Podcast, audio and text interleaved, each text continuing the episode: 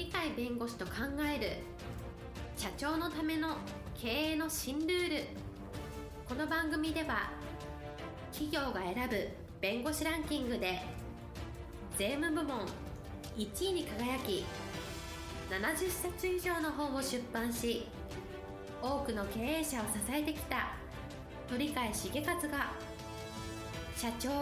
経営者独立希望者起業家のための経営の新ルールについてお伝えしていきます。それでは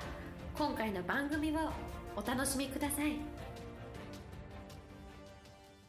皆さんこんにちは。元気でしょうか？元気がすべての源です。鳥海から元気をお届けします。はいパラリーガルの高瀬です。今日のテーマはですね平均寿命100歳時代への備えということでありまして若い人がこれを聞いてたら私関係ないですよと思われるかもしれませんがとても関係が深いので若い時からこういうことを考えてないとちょっと人生つまらなくなりますよと元気に過ごせませんよというので今日はお話をしたいと思います。平均寿命がですね江戸時代の場合大体40歳ぐらいだと言われてるんですがその時に106歳まで現役で活躍したっていうのが有名な天海大僧正っていう天海さんっていうのが106歳まで実に現役だったようでございます。この方は家康と秀忠と家光3代の指南役でですね将軍家をちゃんと支えて江戸時代の250年の基礎を築いたという方でありましてお坊さんですから粗食あんまり食べない、え正直毎日風呂おならもう簡単に遠慮しないでやるみたいなですね。そういうことをやってた人ですし粗食あんまり食べないというところは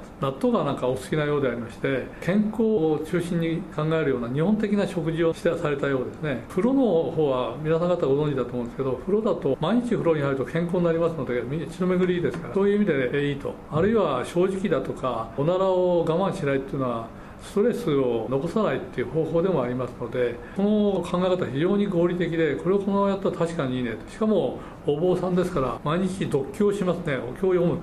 あれは腹式呼吸なんで健康法としては最高だと。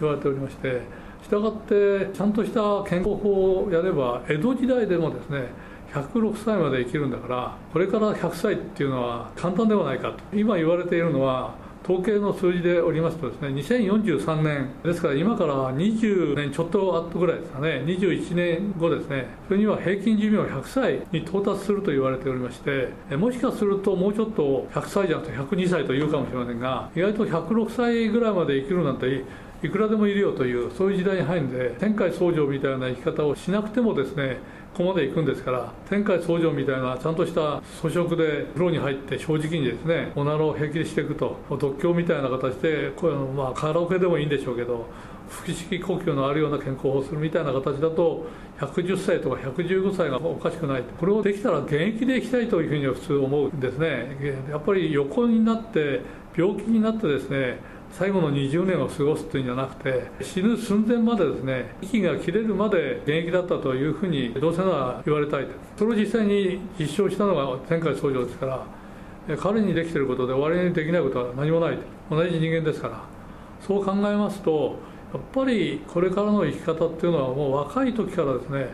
105歳、110歳になっても現役なんだと、そのまま元気な姿で最後は息を引き取るんだというぐらいの考え方です、今からそういう生き方をやはり考えるべきではないかと。そうしたら、やっぱり社会と密接な関係を持って、天海僧正は時の将軍家の指南役ですから、死ぬ寸前までその指南役をやって、現役やってるわけですから、できたら誰かの指南役になるみたいな、経営の指南役でもいいですし、運動の指南役でもいいですし、生き方の指南役でもいいですし、長生きをする指南役でもいいですし呼吸法の指南役何でもいいですから誰かから社会的に役立つ人でその人から教わりたいとかその人の近くにいていろいろと世話をしたいとかですね。そういう人が周りに集まってくるような生き方をどうやったらするんだというのを今からやはり考えていく必要があるんじゃないか今の社会は70歳定年とか今言われ始めてますが70歳で定年してであと106歳とか110歳まで生きるんだったら何十年生きるんだと。退職後の人生がいいとこれじゃ困るんで最後まで現役でいたいんだったら最後まで現役でいられることをやはり身につけなきゃいかんわけで逆に言うと元気の出る生き方をやはりこれから本当の意味で考えると誰かに依存して生きるんじゃなくて誰かからやはり親しまれ誰かから頼りにされる社会に必要とされる人間にやっぱりなるというのを目指してですね生きていきたい。つまり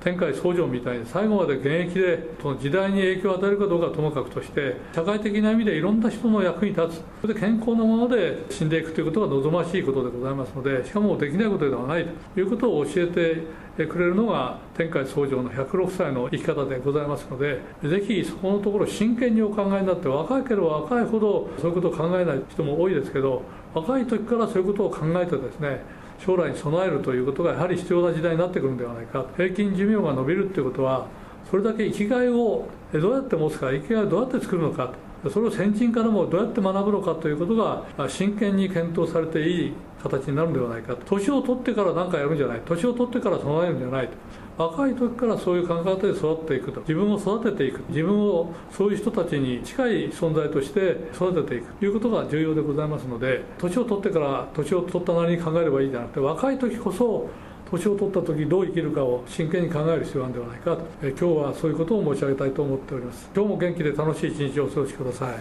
ありがとうございました。本日の番組はいかがでしたか？この番組は毎週月曜日7時に配信いたします。それでは次回の配信を楽しみにお待ちください。